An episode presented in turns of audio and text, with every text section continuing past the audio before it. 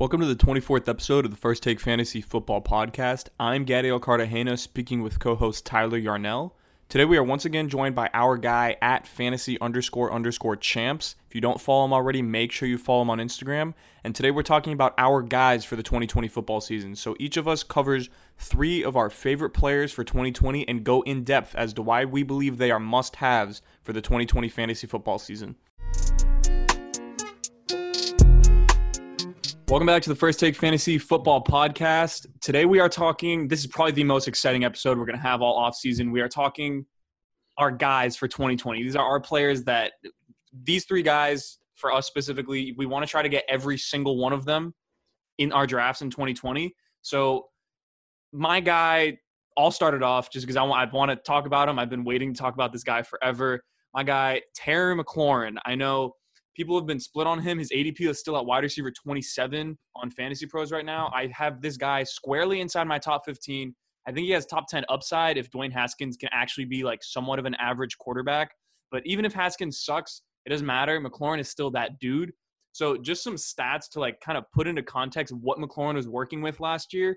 So last year, his pace through 16 games was literally the same exact thing as AJ Brown with more catches. He had 66 catches, 1,050 yards and 8 touchdowns. So, like, should be drafted right next to A.J. Brown based upon the full body of work that they had for the season. But he isn't because he plays in this Redskins offense that last year they were super slow paced. They ran 835 plays total. And now you bring in offensive coordinator Scott Turner, who was with the Panthers last year. They ran 1,019 plays total. So almost a 200-play increase. That's literally 20% of the offensive output for the Redskins is going to be increased just by volume. That is not even accounting for Haskins being good, McLaurin getting better as a player, whatever, right? So this guy's going to be seeing over 130 targets at least. I'm projecting him for around like 145, and I think he's going to finish with around 1,200 yards, and touchdowns are going to be hard to come by because like the Redskins do suck, and I'm not going to say that they don't suck because they do, but I'll say like 7 to 8 touchdowns is probably what I'd expect, and with those numbers, he's literally finishing inside the top 15. Like McLaurin, I think just watching him play, he's one of the most refined rookies I've ever seen. Like, there's really no flaws in his game right now. Obviously, he could maybe be a little bit stronger. He's like 6'1", 210. But you don't need him to be a tank. He's a speedster, but he's a great route runner. He does everything you really want. I think McLaurin is like my – if I had to say one single guy that is like a must-have in 2020, I'll say it's Terry McLaurin for me. I can see that. I know you hate McLaurin. Like you said, not as much recently. He's been moving up a little. Uh-huh. I'm a big fan of Terry McLaurin as well. I love how they brought in Scott Turner as their offensive coordinator, who loved working with DJ Moore last season, and I think that they're going to be passing the ball a lot more now that Bill Callahan is out of there, and yeah, they're not going to be holding back Dwayne Haskins as much going into year two. I think that he was throwing the ball somewhere between 24 to 26 passes last season. So going into year two, they've been training together all offseason. I mean, they played together at Ohio State. So you can imagine that he's going to be targeting his guy, the guy that he's been trusting the past like 3 or 4 years. So along with that, there's really not that many other receivers to go like that are around Terry McLaurin to rival his volume. It's him and Steven Sims. That's it. Yeah. He's a rookie, so like he's gonna be, you know, easing to the offense as a little bit. Wait, but, Steven Sims? Yeah, he's a rookie, right? No. Yeah. He played last year. He was really good at the end of last year. They have Antonio Gandy Golden as a rookie, but Sims is gonna be the number 2 for sure in that offense. Okay, Sims is a sophomore. No. Yeah. So come on, explain to me why McLaurin has actually moved up since the last time we spoke. I've been watching a lot of Nick B2GE, and when he talks someone up, I listen. So that's his guy. So yeah, it's just like I just believe in the talent. You can't ignore it. He's just an unbelievable talent. So. I think Tyler always laughs at me because I love to compare people to Allen Robinson, but like I literally think his career arc is going to be the next Allen Robinson. Yeah. Like he's gonna play with like garbage quarterbacks throughout his entire career, and he's still gonna run up numbers every single year. Like high volume guy that he plays like an alpha. Like, yeah, the talent is just so good. I can't really fade him. But anyways, enough about my guy, Connor. I want to hear about one of your your number one buy? Who's your number one guy to get in 2020? It's got to be Robert Woods. I have him in almost every league. And if I don't have him, I'm trying to trade for him. And so I always say that volume is king outside of David Montgomery. Exactly. So, so in 2019, he was drafted as the wide receiver 17 and finishes as the wide receiver 14. 2018, wide receiver 42 being drafted, finishes as the wide receiver 11. In 2017, undrafted, finishes the wide receiver 19 in points per game. So every year he's outproducing his ADP. Right now he's being drafted as the wide receiver 19. Like I can't believe that. Yeah. I'm with my wide receiver 8, and I'm much higher than most. I even have him over DeAndre Hopkins at this point. I just moved him up. So one of my – I say this all the time. The Rams, after the bye week, they switched to 2 tight end sets because they have the 31st ranked offensive line in the NFL. So another tight end means another blocker. So in that span, Robert Woods averaged 19.2 points per game, 11.3 targets per game, 7.4 receptions, and 94 yards per game. And he was 6th in points per game in that span because he did miss one game due to personal reasons, if you remember. And, like, that whole switch, like, he jumped in 7 points per game from the first half to the second half of the season. So he benefits from being on the outside, and Cooper Kupp does not benefit at all. He's a primary slot guy. Cooper Kupp went from 21 points per game to 12.9 points per game. And that was on the back of, like, I think he had, like, 6 touchdowns during that span. He had a touchdown in every single game, I think, for, like, 5 straight weeks. Yeah, so this is – if they stay in this offense, it's Robert Woods. Yep. Like, 100%. Like, Cooper Kupp, he's good, but, like, if he's not playing the slot, I'm concerned for him. Absolutely. And, like, even in that span, Cooper Kupp, 46 yards per game. Like, that's terrible from his 99 yards per game before that.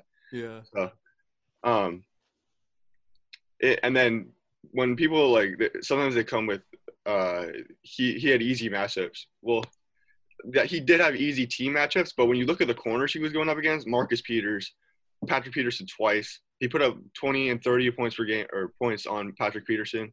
There was one more. I can't remember, but he was playing good corners even though it was bad teams. Yeah. Or good primary corners. He's an established receiver in the NFL. Like, people really just like to brush him off. Tyler, I know you wanted to talk about Woods also. I know Connor kind of stole your guy here.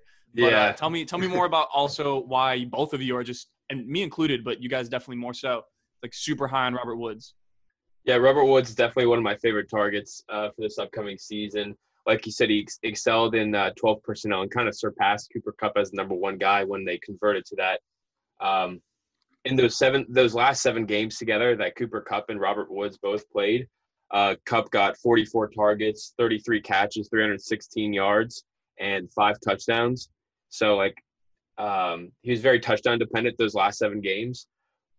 With Woods, he was getting 79 targets, 52 catches, 663 yards, and 2 touchdowns. So it's clear that, like, when they converted to the 12 personnel, he was getting nearly double the amount of volume as Cooper Kupp, because Kupp just isn't an outside guy. He spent, I think, 80 out of his 900 snaps on the outside, which is like less than 10% of his snaps. So Kupp is going into his contract year. I think that the Rams are really preparing to for a life without Cooper Kupp beyond the season. They drafted Van Jefferson in the second round, who profiles as a guy that's very similar to Robert Woods. He does very well in man-to-man. We saw that in that LSU game last season where he scored 2 touchdowns, scoring on those elite LSU defensive backs. But, Robert Woods, I think that he's going to – He's being drafted behind Cooper Kupp, which is just – I think it's like 5 spots. Yeah. Yeah, it's lazy by draft analysts, because they look at last year's stats and say, Cooper Kupp finished 4th in fantasy points last season. Yeah. So, like, he has to be ahead of Robert Woods, but they don't look deeper into the stats. Like, this guy, Kupp was so reliant on touchdowns, even in the second half of the season when he wasn't getting the volume. So, I'm definitely buying Robert Woods. Love the pick here. It's going ADP 57, so that's like end of the 6th round. So, like, I love that value there. You're getting a guy that really has a wide receiver 2 floor, and could, if he gets the volume and if he gets the touchdowns to go his way, like, he could easily finish in the top 10. So the two touchdowns last year. Yeah, and he was very quiet. Yeah. That first half of the season, I think that's why people are very down on him. Yeah. But I love this pick here. So since you took my guy, I had to go a different route here, and I'm gonna go with one of my guys. I'm gonna go with Calvin Ridley, sitting at ADP 43, wide receiver 17. So one of the reasons why I love Calvin Ridley is the volume that he's going to get in this offense. So we saw the Falcons last season pass over 600 times. I think it was over 600 times. And with Dirk Cotter as the offensive coordinator, that's not going to change. His offenses have thrown over 600 times in a season over the past three seasons. So he's going to continue to get that volume. Between Muhammad's, they have a lot of open targets because Devonta Freeman, Mohamed Sanu, and Austin Hooper are out of there. That opens up 209 targets, and I don't believe that all those targets go to Hayden Hurst and Todd Gurley. So I think that Ridley could benefit from that and get a lot more targets in this offense. And he's really emerging as a star in this league. He's going into year three. I think he's going to be 26 this year. He's a bit older. He's kind of like Terry McLaurin, because McLaurin came in last season. He was age 24. So both McLaurin and Ridley are kind of older for young, like second and third year players.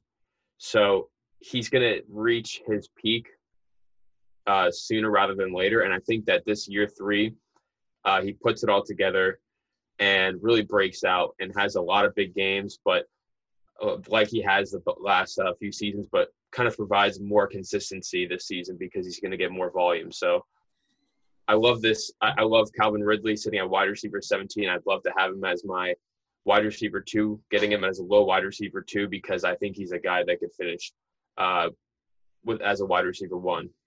Definitely. Yep, I agree. He's about wide receiver 12 in my rankings right now. Yeah, that's about where I think he should be getting drafted. Like, I know people are comparing him to, like, this year's Chris Godwin. I don't think the ceiling is that high for Ridley this year, because obviously, like, Julio is more dominant than Mike Evans, and Ridley is, in my opinion, not a more complete receiver compared to Godwin. Like, he's not great after the catch, but, like, he separates like crazy. Like, he's more of like a Keenan Allen type of guy where, like, he's just always open, and obviously he's good in the end zone because people are, like, bracketing coverage on Julio. But, yeah, like, it's a clear downgrade between going from Sanu to Russell Gage, Hooper to Hurst. And, I mean, Freeman to Gurley to me is, like, equal in terms of receiving ability, given what we saw from Gurley last season. So there's only one player that really can kind of, like, take a step up in this offense, and I think that's going to be Calvin Ridley. So, Tyler, I'm completely on board with you. I think Ridley's probably one of the best wide receiver 2 targets this year outside of, like, Robert Woods, just because Woods is going to see, 150, 160 targets. But if Woods is off the board, like, Ridley's probably my second favorite wide receiver 2 to grab this season. Like, he's great value, touchdown upside every week, like, week-to-week boom ability. I mean, everything you want in a wide receiver 2, he brings to the table. So, yeah, I love Calvin Ridley this year. All right. So, Gad, who's your second buy? Second guy. So, I have two options here. I'll talk receiver again, stay in the same division as Calvin Ridley. We'll go with DJ Moore. More so in Dynasty than redraft, just because I think DJ Moore is going to end up becoming, like, I don't want to say Hall of Fame level receiver, but he's going to be damn near close to it. Like, this dude has done everything perfectly to this juncture in his career. He's elite athletically. He has elite draft capital. He's performed at an elite level while he's been in the NFL, despite having absolute garbage quarterback play. He had Cam Newton play good for like 6 weeks, and then he's been playing with Kyle Allen, like Will Greer last year, whoever the hell played for them at the end of 2018. Like, just not a lot of good things coming from the quarterback position. So he's playing with his best quarterback now. And like I said earlier, the Panthers were a very high-paced offense last year with Scott Turner, and that might even go up with Joe Brady. I mean, this dude, if his LSU offense that only played, like, they played shorter quarters and whatever, if they would have been I'm pretty sure second in the NFL in plays per game, like, last year. And that's in college. And, like, bring that to the NFL, like, that same type of speed, it's definitely still going to be a high pace, like, I'll say probably top 10 paced offense. So the volume of overall plays is still going to be there. Then you look at what exactly they did. I mean, they added Robbie Anderson. So they have Robbie Anderson and Curtis Samuel that can run speed routes on the outside, and they're fast as hell. DJ Moore can run on the outside, but primarily he's a guy you want to get in space. I think Joe Brady's going to allow him to run that slot role and just go absolutely crazy. Like, I'm talking Michael Thomas type of crazy because Teddy Bridgewater is – I mean, he's efficient when he throws down the field, but he's not throwing the ball down the field more than, like, twice a game. And he's going to throw 30-plus passes a game. I'll say, like, 10 of them are going to go to Moore. I think he's in line for 150, 160-plus targets this year. And when you put that with the amount of talent and elite athletic ability this dude has, like, there's no flaws in DJ Moore's game. And I think we're really going to see him emerge, not into just a star, but like a Pro Bowl superstar level player this season. I have him, I think, like wide receiver 5 right now. I got 7. Like, he's being drafted round 3, I think. Like, if I can get DJ Moore as my wide receiver 1, and then either Woods or Ridley as my wide receiver 2, and then McLaurin as my wide receiver 3, like, dude, it's game over because I'm already going to have 2 stacked running backs. Like, it's just, there's so much value in those later round or like the mid round receivers. And I think DJ Moore is like the highlight of like the highest upside guy. Like, he's someone, if you told me he finished inside the top 3 after this season, like, I wouldn't be surprised at all. I think he's going to be drafted inside the top 15 picks going into 2021. I'll throw out some insane stats I found on him. So last year he had 135 targets, but only 73% of them were catchable, which is 74th among wide receivers. So that when you bring in Teddy Bridgewater, like, Teddy Bridgewater is a clear upgrade. Yeah. Like, if he even gets up to like 80 or 82% of those targets being catchable, like, it's unbelievable. He had 1,075 yards or 1,175 yards on that. So what he did was in 14 games. That was in 14. Yeah, in 14 games too. Yeah. Paced for 1,300 and I think like 12, like, and 150 targets. Yeah. Mm-hmm. People forget that, like, with McLaurin and Moore, both of them only played 14 games. So, like, one thing I like to do, if a player played, like, more than 12 games, I like to pace out to see what they did for 16. Because those 2 games that they missed, like, people like counting stats, but they don't really like efficiencies. And when you expand that efficiency throughout an entire year, like, you really get a huge discount when you look at these players that are young and ascending and still had this great volume from the year before. So, absolutely. Yeah, I agree. Yeah, I think that, you know, Gaddy, I love this DJ Moore pick. He's a very talented player. With Teddy Bridgewater coming in, he's probably going to be working with the best quarterback he's had since that first half of the season with Cam Newton, when he was just a rookie then, and kind of just learning the ropes of being an NFL player. So Bridgewater coming in, Joe Brady coming in, I love that for DJ Moore. I think that he's really going to break out this season. He's clearly better than Curtis Samuel and Robbie Anderson, and I don't think either of them really rival his volume. It's really just about Christian McCaffrey getting a little bit of regression in the target category, which I think that he finished with about 150 targets last season, and in a historic season overall for running backs. So I think it's fair to say that McCaffrey is going to have a little bit of regression in that passing category.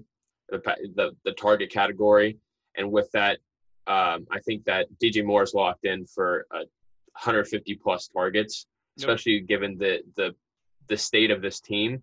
They lost Luke Kuechly and James Bradberry too. James Bradberry as well. Yeah. So this defense isn't going to be. They're going to suck. Any good. Yeah. You don't have to be nice. They're going to be a bad defense, like really bad, especially in this division too. Yeah, like the divisional games, DJ Moore's going to see 20 targets, I swear. Like they're going to be down by 50 in the first quarter, and I'm going to be super happy about it.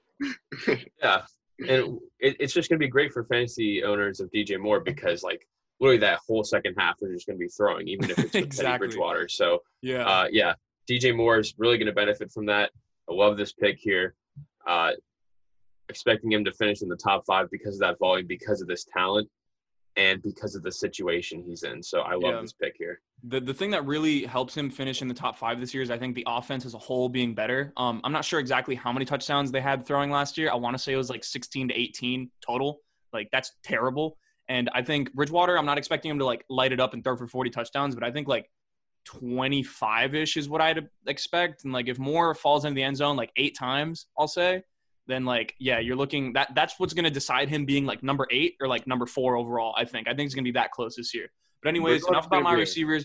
Connor, I want to hear about your running back. I know you have a guy you're super high on. So tell me about the boy. Miles Sanders. So this guy, he's gonna light up the league this year. He's my RB5. I moved him ahead of Dalvin Cook due to the contract issues. So last year, or the narrative I hear all offseason is Eagles use our running back by committee, and Peterson, that's his style. But like a few months ago, I was really looking into it, and last year Sanders' 229 touches were the highest of a Doug Peterson running back since 2016 when he came to Philly. And I don't think that was a fluke. The next closest was 181 to LeGarrette Blount. And so, like, I get that Howard got injured, and that's what led to 229 touches. But when you look at his draft capital, he was the first running back to be drafted in the second round since LeSean McCoy in 2009. And under the Eagles GM, I don't remember his name, but under the Eagles, the only running backs to be drafted in the second round or higher are Brian Westbrook, Miles Sanders, and LeSean McCoy. So he's in good company. And since 2010, the highest draft capital on a running back was the fourth-round pick. So, Sanders, his draft capital is there, his talent's there, and the opportunity is there this year. Everything the Eagles have done this offseason have shown that they believe in Sanders. And so I don't see them signing a running back, and everyone's still waiting on it. I don't see it happening. It's his backfield, and they have Boston Scott there. Like, he's not a bad player. He can be a good complement to Sanders. So when you look into when he was a starter last year, I know it's not the biggest sample size, but what he did was he was the RB3 from weeks 11 to 16, because I took out week 17 because he got hurt. So his pace was 300 fantasy points, which would have been the RB5 last year, but it's a little hard to say that because it was only 6 games, I think. Yeah. But still, what he was doing was like 18 points per game, or 18.8 points per game, 71 rush yards, and 34 receiving yards per game. Yeah. Everything he was doing was just elite, and he has a great O-line. I know Brandon Brooks was hurt, but they were the number one run-blocking O-line last year. So even with Brandon Brooks going out, I only see them falling to like 7 or 8 in the league. So it's not a huge fall. And then my last point is something a lot of people ignore is the goal line for him. Like he has a lot of opportunity there. Last year, Sanders and Howard combined for 14 goal line carries, which would have been 4th among running backs. So if he sees those around 14, or maybe even more, because this offense is going to be better, like he has the opportunity to see like 8 goal line touchdowns, 6 to 8 goal line touchdowns. Yeah, he definitely does. Yeah, and then in the red zone in weeks 11 to 17, he averaged 2.5 red zone carries per game, which is a pace of 40 on the season. So, like, he has all the opportunity in the world for those touchdowns, and then add the receptions, yards, everything. I have him everywhere, and I'm going to have him everywhere. And I would be fine taking him mid-first round. With Miles Sanders, here's my thing. Don't get me wrong, I'm still very high on Miles Sanders. I think we have him at like RB9, and like he's in that tier with like Derrick Henry for us. Like he's right in that tier. Like my thing with Miles Sanders, I don't know how much his late season efficiency is like production is in partly in due to the fact that they did not have any wide receivers. So like he was seeing more receiving work and whatever. The one thing I really, really like from Miles Sanders is like first 8 weeks of the season, he was like, nicely put, he was really bad running the football in between the tackles. He got much better at it later. Like I watched the game against the Bills, I think it was. Yeah. I recently watched like the full like game film from that, and like he looked really, really experienced as a runner in that game. So if he can become more consistent as a runner, like he will absolutely will finish inside the top 5. I think that's the only thing really holding him back. Yeah. I think Doug Peterson, like people are saying it's going to be a running back by committee. I still think they're going to sign a veteran, and I keep saying like when they sign one, that's when I'm going to try to get Miles Sanders, because this is his backfield. He's getting 18 touches a game regardless. Like, it doesn't matter who they bring in. Like, he's the dude in this backfield. He's the best running back they've ever had under Doug Peterson. And he's a super talented player. If he improves as a runner, that's the only thing I want to see. The only reason I'm a little skeptical to take him, like, round 1, I love him in round 2. Like, if I can get him, say, like, the 12-team league, like, 15th, 14th overall, that's possible. I'm buying him all day. Like, he has just as much upside as any other running back, and could be a Christian McCaffrey type of breakout, like if he does improve in those areas, because we saw the same thing from McCaffrey. He took time to go from just being a receiving weapon to being like an all-around threat. And I think that's kind of what I'm waiting to see from Sanders, but I absolutely love the value of Sanders in round two. And if he does improve, like, you have a league winner from the second round. Like, he's going to be a great, great player. So, yeah, I like Miles Sanders a lot this year. I would love to have him on a lot of my teams. I don't have him anywhere yet. He went super early in our dynasty startup, much earlier than I was anticipating. So, yeah. Tyler, how do you feel about Sanders?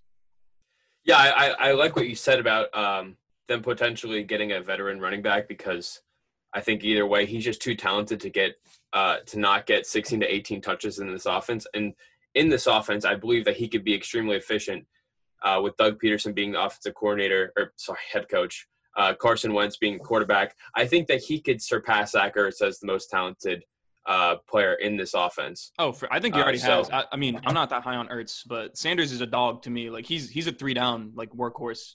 Yeah. When given the opportunity.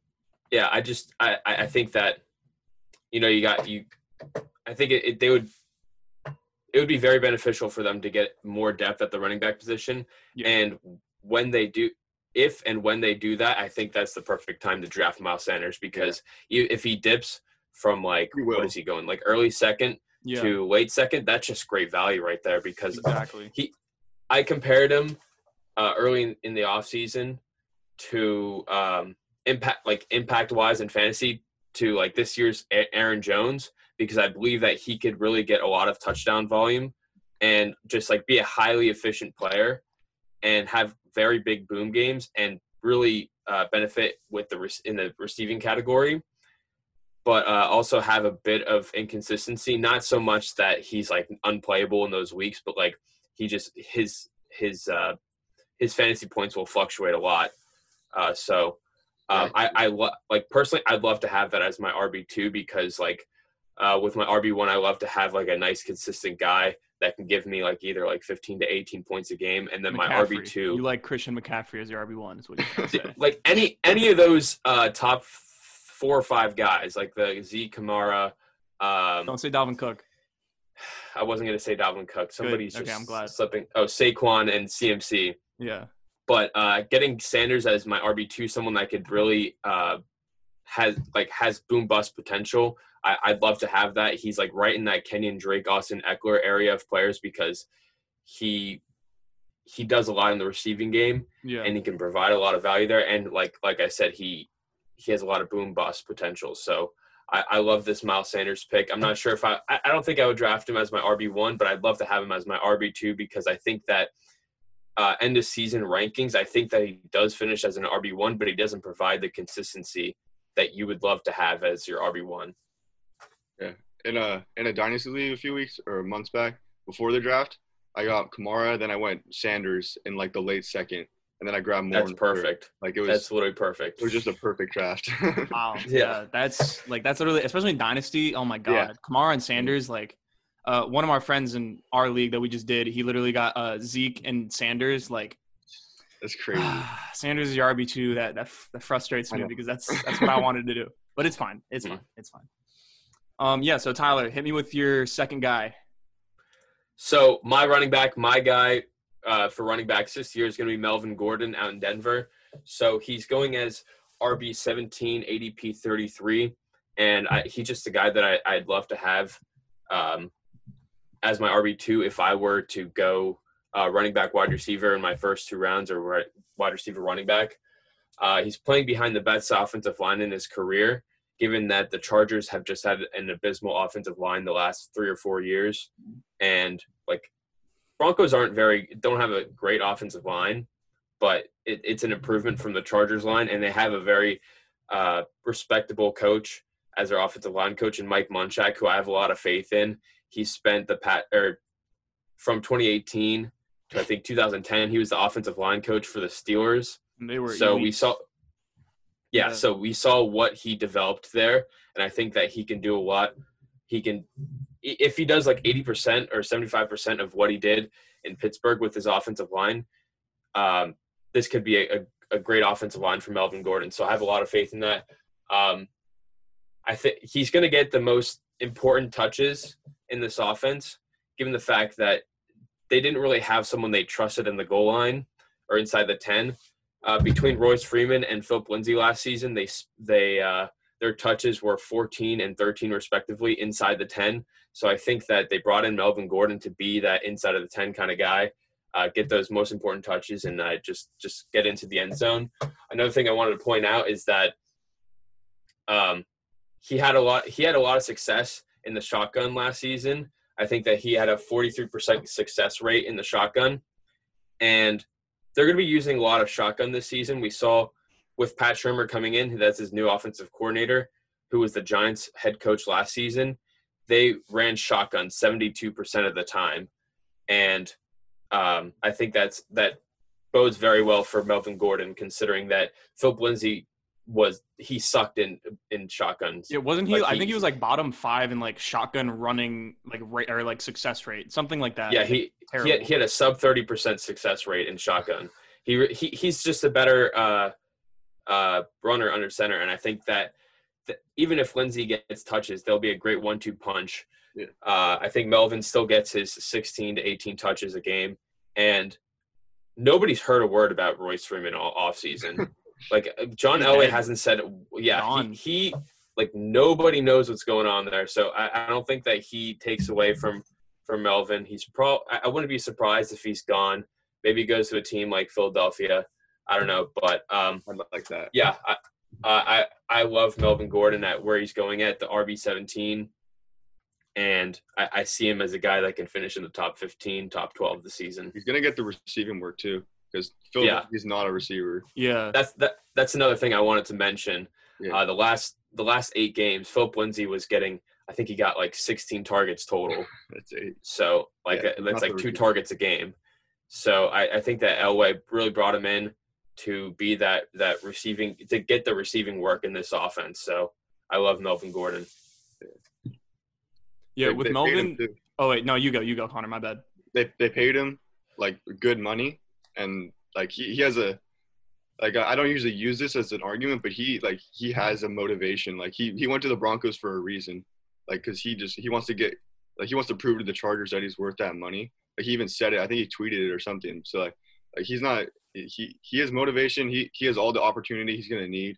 He's running behind a good O-line. Like he has everything you need, and he's like RB17, which is like the lowest he's been in his career. Like other than last year when he was, what's it called? When he was holding he was still – I think he was still a mid to early RB2 because of that holdout stuff. But, yeah, he's a value this year.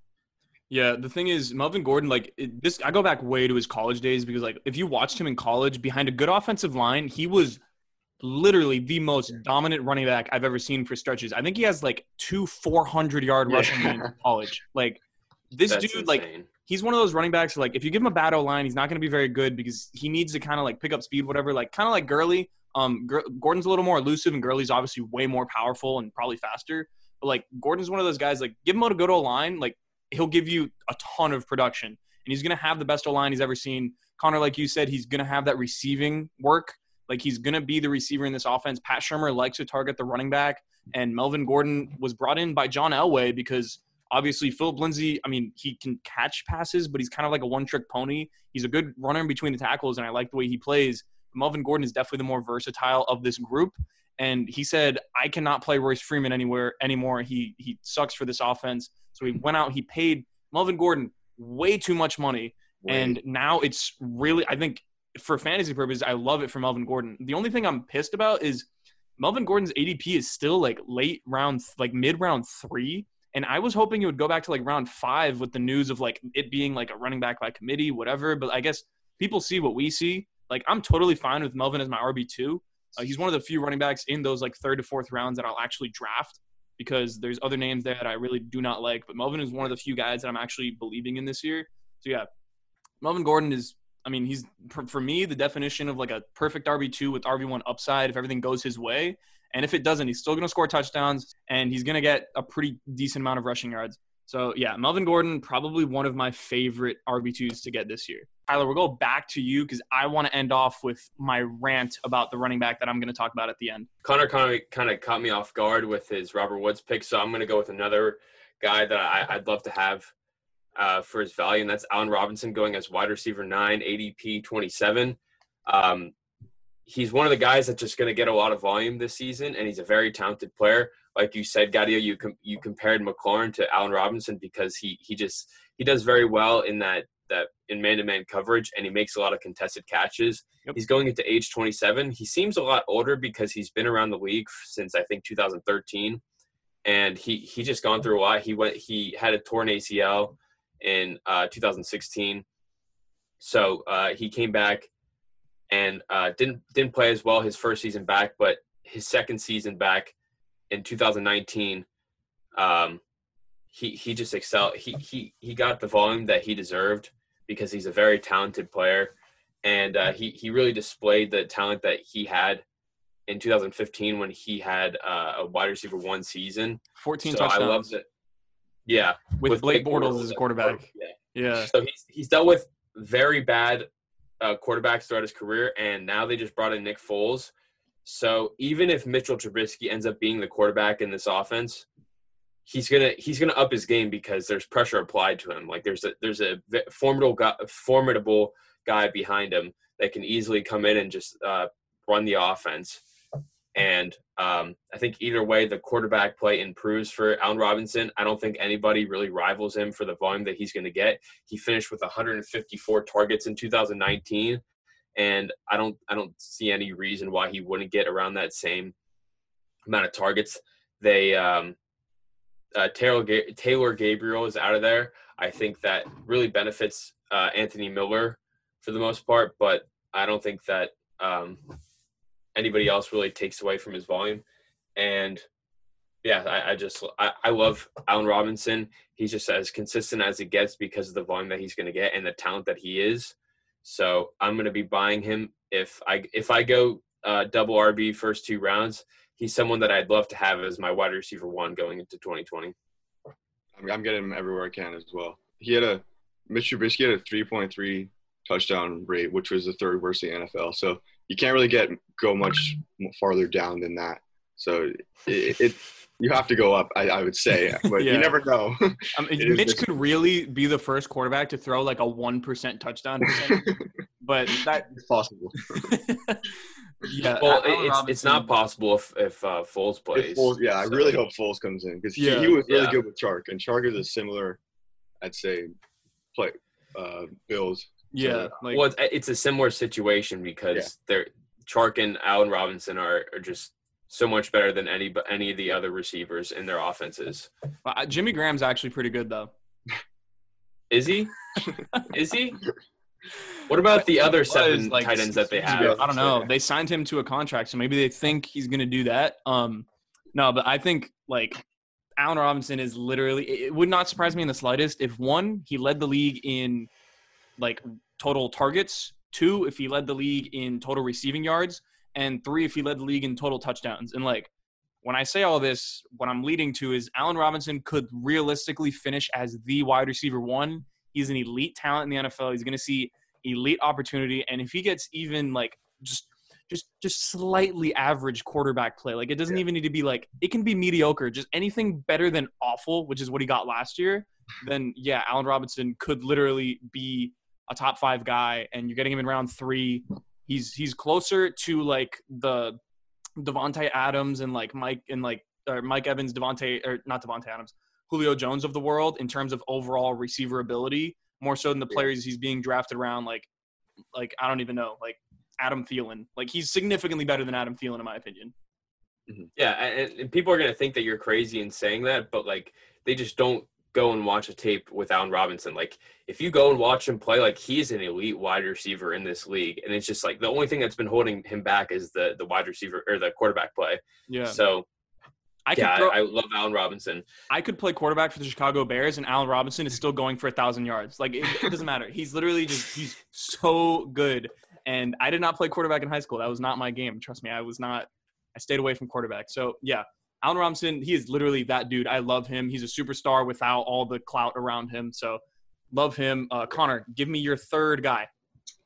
All right, getting back to the Washington Redskins, it's Steven Sims, the undrafted rookie or sophomore now out of Kansas. Last year he had 34 catches for 310 yards and 5 touchdowns. Not super impressive, but considering what he came into as a undrafted rookie on the Redskins, That's pretty good. Super impressive. Yeah. Yeah. And in the like being an undrafted rookie, you don't really get a shot like that early or that often. So and he only played 50. He had a snap share of 50% or higher in 6 out of the 16 games he played. And in those games, he averaged 14.6 points per game. So like when he's on the field, he's doing good. Like he's playing really well. When talking targets per snap, which is also known as hog rate, he was 4th among wide receivers, and the only guys who were ahead of him were Michael Thomas, Julio, and Davante Adams. Like that's like elite company. Like he's when he's on the field, they're throwing the ball to him. And finally, he was 5th in fantasy points per route run, which is another metric I like to use because when you look at like the leaders in that, it's they're usually pretty good wide receivers. Yeah. So like he's one of the most efficient wide receivers last year, like with the opportunity he got. And from weeks 13 to 17, he was a wide receiver 15, and weeks 15 to 17, he was a wide receiver 5. And that was with Dwayne Haskins, I think, and some of those. Haskins played those games. Yeah, so he was good with Haskins. And you're not going to like this, but over the last 5 games, he outscored Terry by 15 points. But I'm not sure if Terry missed a game or not. But Terry missed, I think he missed 2. I think his 14th game, he had a high ankle. He missed like week 6 and like week 16, 17, I think. But he missed one of those games. Yeah. But, yeah, Sims. And then even with the new coaching staff, like, they were throwing the ball so much more than what they did. I think there were 29. The new coaching staff is going to benefit both the wide receivers. Like, with Scott Turner coming in, he's definitely going to be better than Bill Callahan as far as the wide receiver production. Yeah, and he's going as a 250th player overall. Like, you can literally pick him up, like, after your draft if you want. Like, yeah. Just like trade 2 players and then pick up Sims. My thing with Sims is he's like so like I don't have metrics to like say this. This is just strictly eye test. When I watch him play, he reminds me so much of Curtis Samuel. And Curtis Samuel, if you guys don't remember, was like being hyped up by Scott Turner himself. He's like, this guy's gonna go for 1,000 yards, whatever. Lo and behold, they had horrible quarterback play. Yeah. So Samuel's passes were all uncatchable, and he's like too fast for it. But Steven Sims reminds me of that guy. He's super explosive in the open field. He creates separation. He's a very, very polished route runner for being an undrafted rookie. Like, obviously, I'm super high on McLaurin because he's, like, even if Sims gets 100 targets, McLaurin's still seeing 150. Yeah, he will. But, like, I think Sims is a realistic candidate to finish as, like, a really good flex this year because Washington, their defense could be decent, but they're not going to be great. Their offense is definitely not going to be great, at least running the football. I don't believe in them running the football. So – they're going to have to throw. Scott Turner is a coach that likes to throw the football. Sims is going to see volume. And like you said, when you put that much efficiency as an undrafted rookie, like this kid's only going to get better. He's going to feel more confident. He's going to build more rapport with Haskins. He's literally probably the single-handedly most slept-on player in all of fantasy football right now because he's really talented when you watch him play. And, like, people just – they assume he's, like, Redskins whatever. Like, he's just trash because he's for the Redskins or Washington football team. Yeah, sorry. My apologies.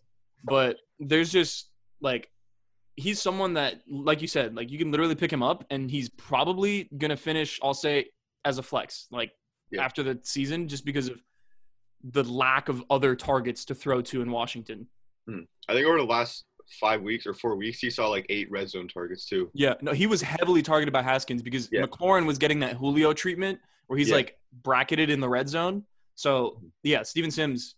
I mean, if he's going to be, honestly, if you want to say like the most high upside comparison for Steven Sims in terms of what his role is going to be, is like a real like a Dollar Tree Calvin Ridley. Like he's gonna see one-on-one coverage the entire time. Yeah, that's exactly what I was thinking. He's gonna see a lot of target. Like people don't want to hear that because it's like Steven Sims Jr. Who the hell is this guy? Yeah. Calvin Ridley's obviously a stud. He was drafted in the first round, but in terms of role on their team, I think you're looking at a wide receiver too that's gonna be highly efficient. So yeah, Steven Sims.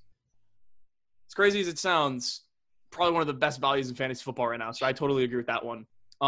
All right, so I'm going to talk about my guy, not my number one guy because that's Terry McLaurin, but this is my number one running back value. And Connor, I know you had a post saying he was overvalued. I've like really looked into this whole thing because I was super high on him before the draft, and then when they drafted Lynn Bowden Jr. and re-signed Jan Richard, I was like, yo, do they really not think Josh Jacobs can like do all this stuff?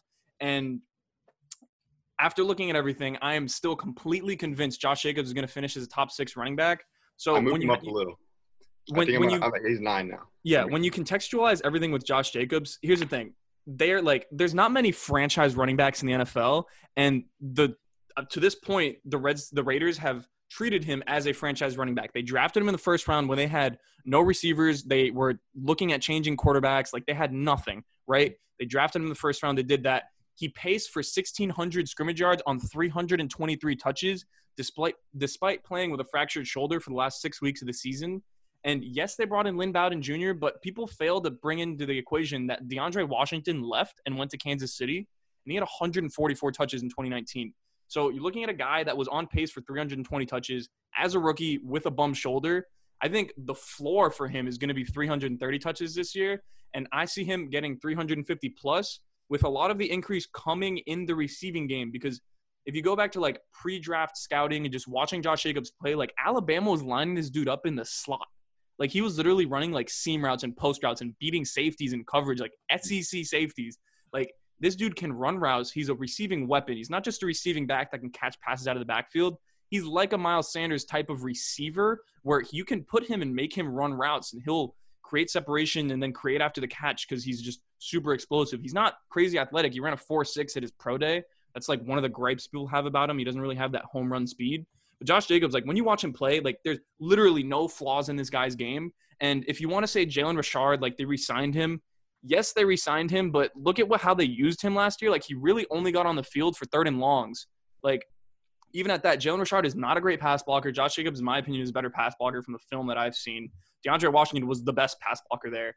But Josh Jacobs is going to take, I'll say, like, the majority of DeAndre Washington's, like, passing workload, which was 41 targets and 33 receptions, I believe. I think Josh Jacobs gets a huge increase in the passing game, and that's what you need in order to be a top-tier running back. You need to see, like, those 50-plus targets or receptions, and I think Josh Jacobs gets that because this team is building around him. They have speed on the outside now. He's going to be even more efficient than he was last year, and I think everything is just pointing towards him being this year's version of Dalvin Cook, where the offense is completely predicated on how good Dalvin Cook is going to be for us. I think the offense this year is completely predicated on how good Josh Jacobs is going to be for the Raiders, and I believe in what the Raiders are doing, at least offensively. Defensively, I can't say the same, but offensively, I really believe in what the Raiders are doing. They're moving to a new city. Like, Josh Jacobs is the face of the franchise right now, and he should be drafted as such. Like, if you can get this guy, similar to the way you feel about Sanders, it's how I feel about Josh Jacobs. Like, if you can get this guy round 1, fine with me. If you want to reach for him, take him there. But if you can get this dude round 2, that is league-winning upside in the second round. I'd happily take him round 2 at this point.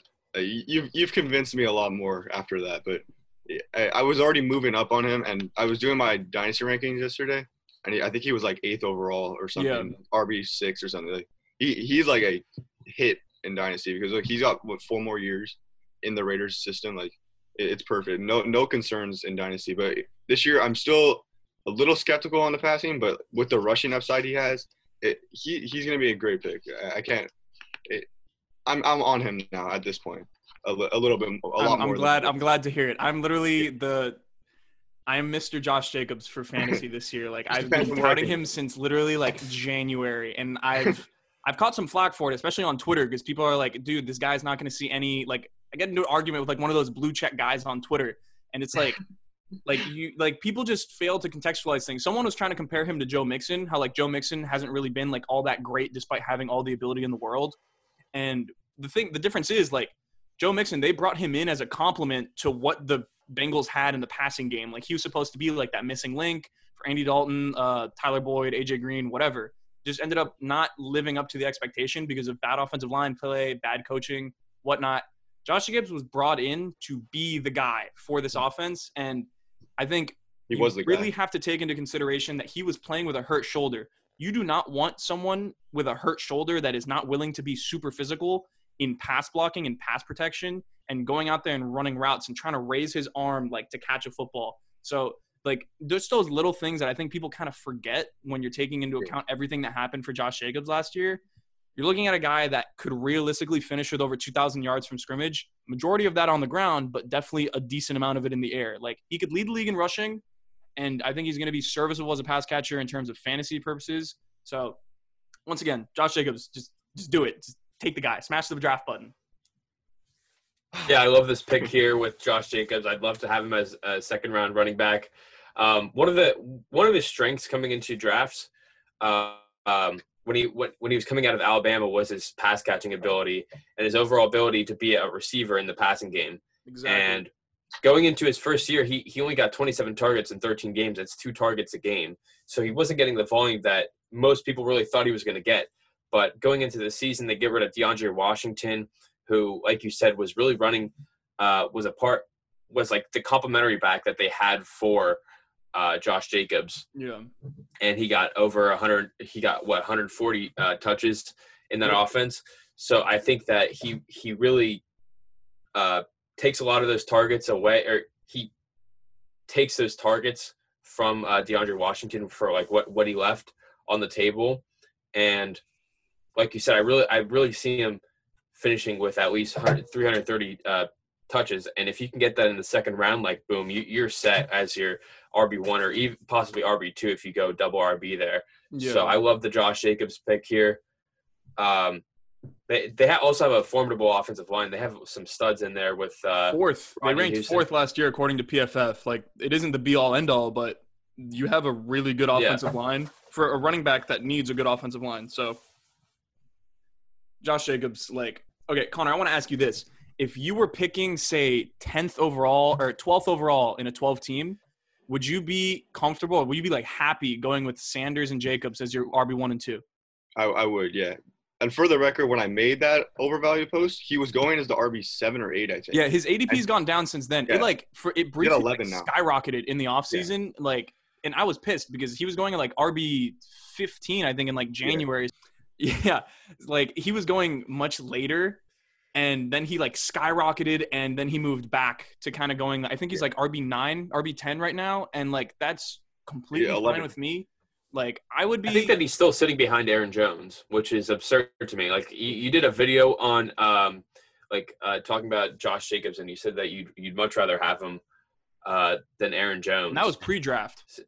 That was early. Yeah, in the offseason. So I think that you got a bit of backlash for that. They're 11 and 12. So, right now. 11th and 12th, Josh Jacobs is RB12. Those are two guys, Jacobs and Sanders. I think if you want guys that could somehow both finish inside the top 6, Jacobs and Sanders is your best bet. You want to draft running backs that are young and getting better. So yeah, I'd be more than happy drafting those two at the 11 and 12. Yeah, I think that's a great strategy to start because you want these running backs that are ascending. Running backs have a very short shelf life, and I'd rather take a shot on someone that has a chance at being drafted top 5 next year as opposed to potentially taking someone like Dalvin Cook who could easily fall out if things don't go his way, maybe hurts his shoulder once again. So I don't know if we talked 8 or 9 guys, but I think 9 players, these are all dudes that if you get them in your drafts, you probably killed it in terms of value and also upside. All these dudes have potential to really just kill their ADPs. And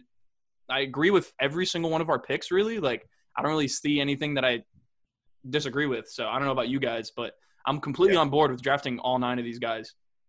Me as well. 100%. That wraps things up for the My Guy podcast. As always, feel free to find us on Twitter at FTFantasyFB and on Instagram at FirstTakeFantasy. If you don't follow Connor already, make sure you give him a follow at Fantasy__champs. If you have any feedback or topics you would like for us to discuss, social media is definitely the best way to get in touch with us. Since the NFL is just over a month away, we are now doing 2 podcasts a week, one releasing on Wednesdays and one releasing on Saturdays, trying to cover everything fantasy football as we try to stay up to date during a pandemic affecting training camp.